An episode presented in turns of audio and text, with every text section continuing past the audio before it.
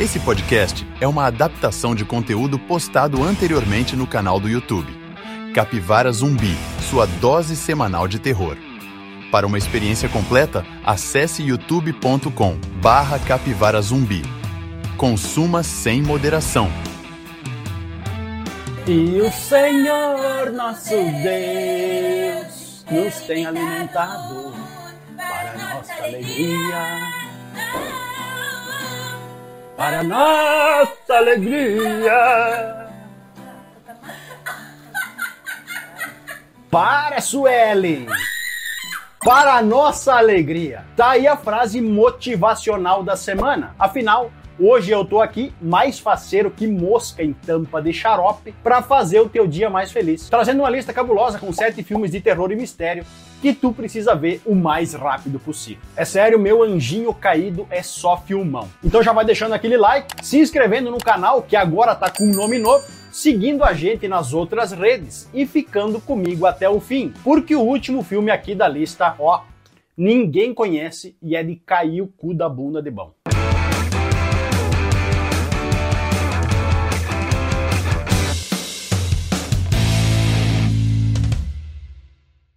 Com a história começando dentro de um cinema, em Mistério da Rua 7, a gente vai conhecer o Paul, um cidadão nada especial que controla sozinho todos os projetores de todas as salas do local. E se tu tá aí achando que fazer isso torna ele especial, eu te adianto que quase todo projetista que eu conheço também faz a mesma coisa e controla a porra toda sozinho. E eis que o Paul tava lá de Buenas projetando um filme do Adam Sandler e dando uma olhada num livro antigo, quando do nada a energia cai. Pegando a sua lanterninha para checar o que aconteceu, pensa na surpresa do guri quando ele percebe que todo mundo sumiu, deixando para trás apenas roupas espalhadas por todo o canto. Não muito longe do cinema, conheceremos também a Rosemary, que tá pitando o seu chama-câncer na frente de um hospital quando percebe que todo mundo desapareceu de repente, momento em que ela ouve o berreiro de um homem dentro do hospital que acordou da anestesia ainda meio picotado e sem nenhum médico por perto. A Rosemary que luta. Juntando-se ao Paul e a um jornalista Jedi chamado Luke, que não é o Skywalker, mas que é interpretado pelo Hayden Christensen. E sim, a piada termina aqui. Os quatro sobreviventes se refugiam então num bar, iluminado por um gerador que está a ponto de pifar, enquanto tentam descobrir o que diabos está acontecendo. Afinal, junto da escuridão, misteriosos vultos estão só esperando as luzes apagar para poder atacar os poucos seres vivos que sobraram. Inspirado no famoso incidente histórico da colônia de Roanoke, onde no início da colonização norte-americana 113 colonos desapareceram de uma ilha, Mistério da Rua 7 foi um filme que dividiu a opinião da crítica, com alguns gostando e outros achando ruim para dedéu. Eu, como não dou bola para crítica, assisti e agora estou fazendo o que eu sempre faço, dizendo se gostei ou não. Sim, eu achei legal, então pode assistir sem medo, porque, como todo mundo sabe, sou eu que sei das coisas. Não é mistério para ninguém que a Espanha tem entregado ótimos filmes de terror nos últimos anos. La Niña de la Comunión, ou A Primeira Comunhão aqui no Brasil, que foi lançado em 2022, se baseia numa lenda urbana e nos apresenta a Sara, uma jovem que está tentando se adaptar à nova vida numa cidadezinha pequena na província de Tarragona, na Espanha, obviamente. Esquisitona e sem amigos, a Sara tá cagando e andando para o que pensam sobre ela, já ganhando aí a minha atenção porque eu também tô cagando e andando para o que pensam de mim. Depois de uma noitada de álcool e festa, me identifico também pelo álcool, de modo que eu já tô quase ficando apaixonado pela Sara. Ela e a sua única amiga pegam uma carona para voltar para casa sem saber que no caminho encontraria uma menina com vestido de primeira comunhão vagando pela estrada. Sem ter visto muito filme de terror, já perdi a paixão pela Sarah, eis que as duas decidem ajudar a menininha a procurar uma boneca que ela disse que estava procurando. E aí já viu, né? Pode preparar água benta, que é certo que o capiroto vem aí. E como eu adiantei, eu já sabia que ia dar errado,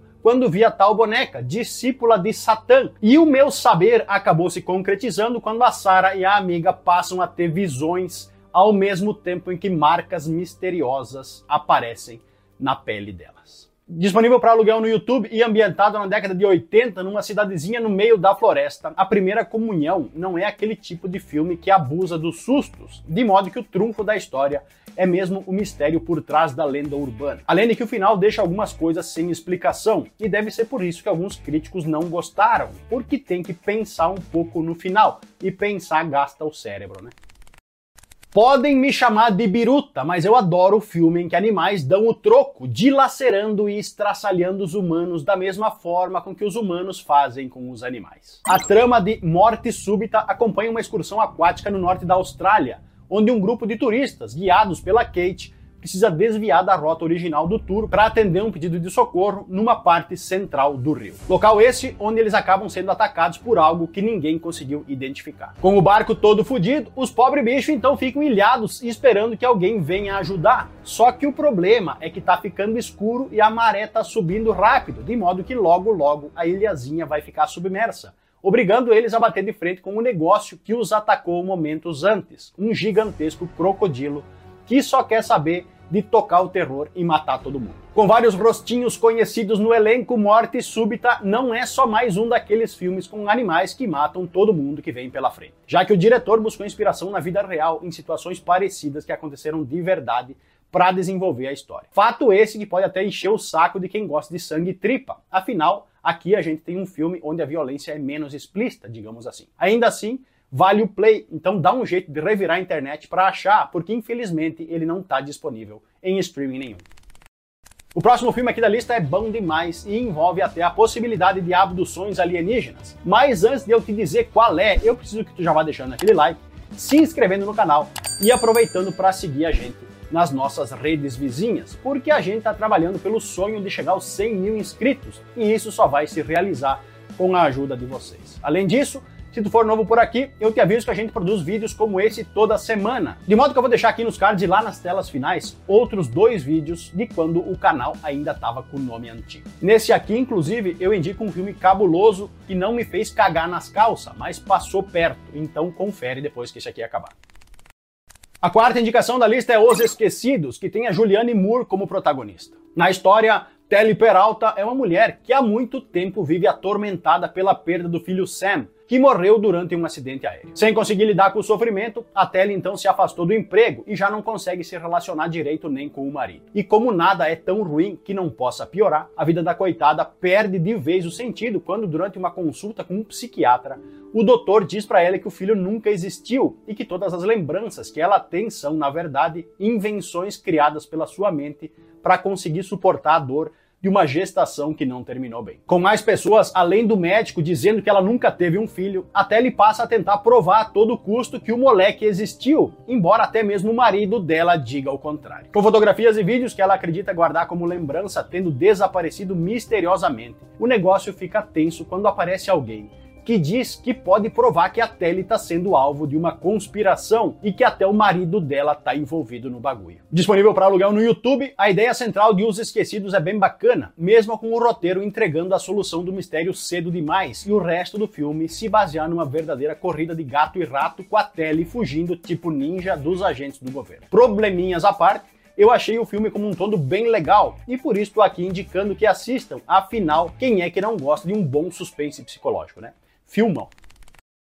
Inspirado na lenda da Chorona, Pranto Maldito é uma produção de horror colombiana de 2021 que nos conta a história de um casal que está prestes a se divorciar e que, para o espanto de zero pessoas, numa última tentativa de salvar o relacionamento, decidem sair de férias com os filhos e passar um fim de semana radical, só que não, numa afastada cabaninha que fica no meio da floresta. Sim, é clichê que chega a arder o zóio, mas calma que o negócio até que é legalzinho. Chegando no local e seguindo o clichê, o maridão para lá de cético começa a achar que a mulher é biruta quando ela começa a presenciar acontecimentos estranhos ao redor da cabana, supostamente causados por uma mulher que é ouvida sempre chorando em busca do seu filho perdido. E sim, o filme basicamente conta a mesma história já manjada da Chorona, só que usando como cenário uma floresta e narrada de um ponto de vista diferente, já que o longa é colombiano. Disponível para os assinantes da HBO Max, Pranto Maldito é uma produção justa, que, conhecendo suas próprias limitações e sabendo que não ia conseguir fugir do clichê de contar algo que já foi contado, nem sequer tentou fazer isso. Inovando só no cenário e no jeito da história ser contada, é sempre importante ressaltar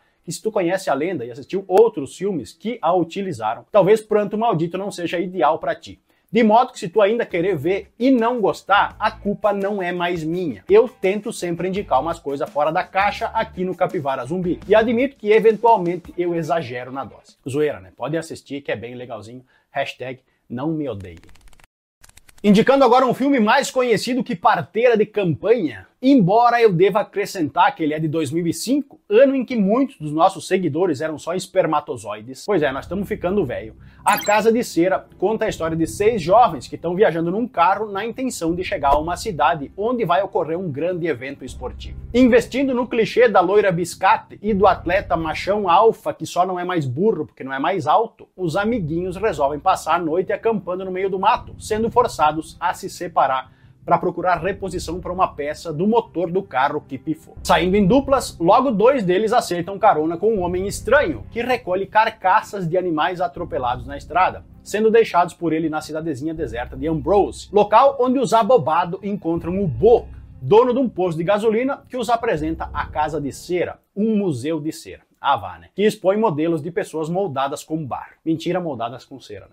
Insistindo na bizarrice, os amigos em seguida passam a ser perseguidos por um assassino mascarado de nome Vincent, que vai por mim é mais louco que o Batman. Com um elenco repleto de figurinhas conhecidas da época, indo desde a Paris Hilton como loira biscate, Elisha Cuthbert como jovem centrada e o Jared Padalecki como macho alfa, a Casa de Cera, que pode ser visto na HBO Max, é uma refilmagem do clássico Museu de Cera de 1953 e dispensa maiores apresentações para aqueles que, assim como eu, passaram dos 30. Contudo, se tu era um daqueles espermatozoides que eu falei lá no começo e ainda não assistiu, meu fio, assiste logo porque esse, para mim, já virou clássico também.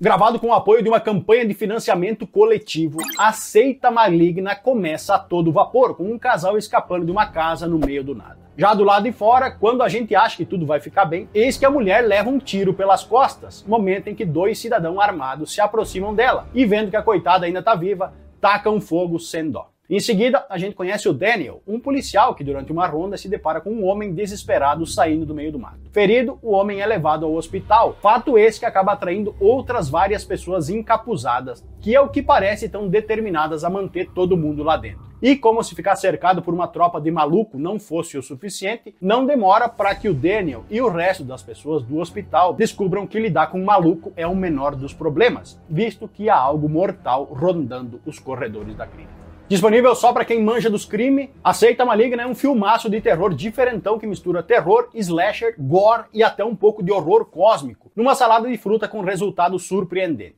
Sério, assistam e depois voltem aqui para me agradecer de nada. Eu sou Pablo Zorzi, confere mais essas listas com indicações de filmes de terror que eu preparei aqui dos lados. Fui!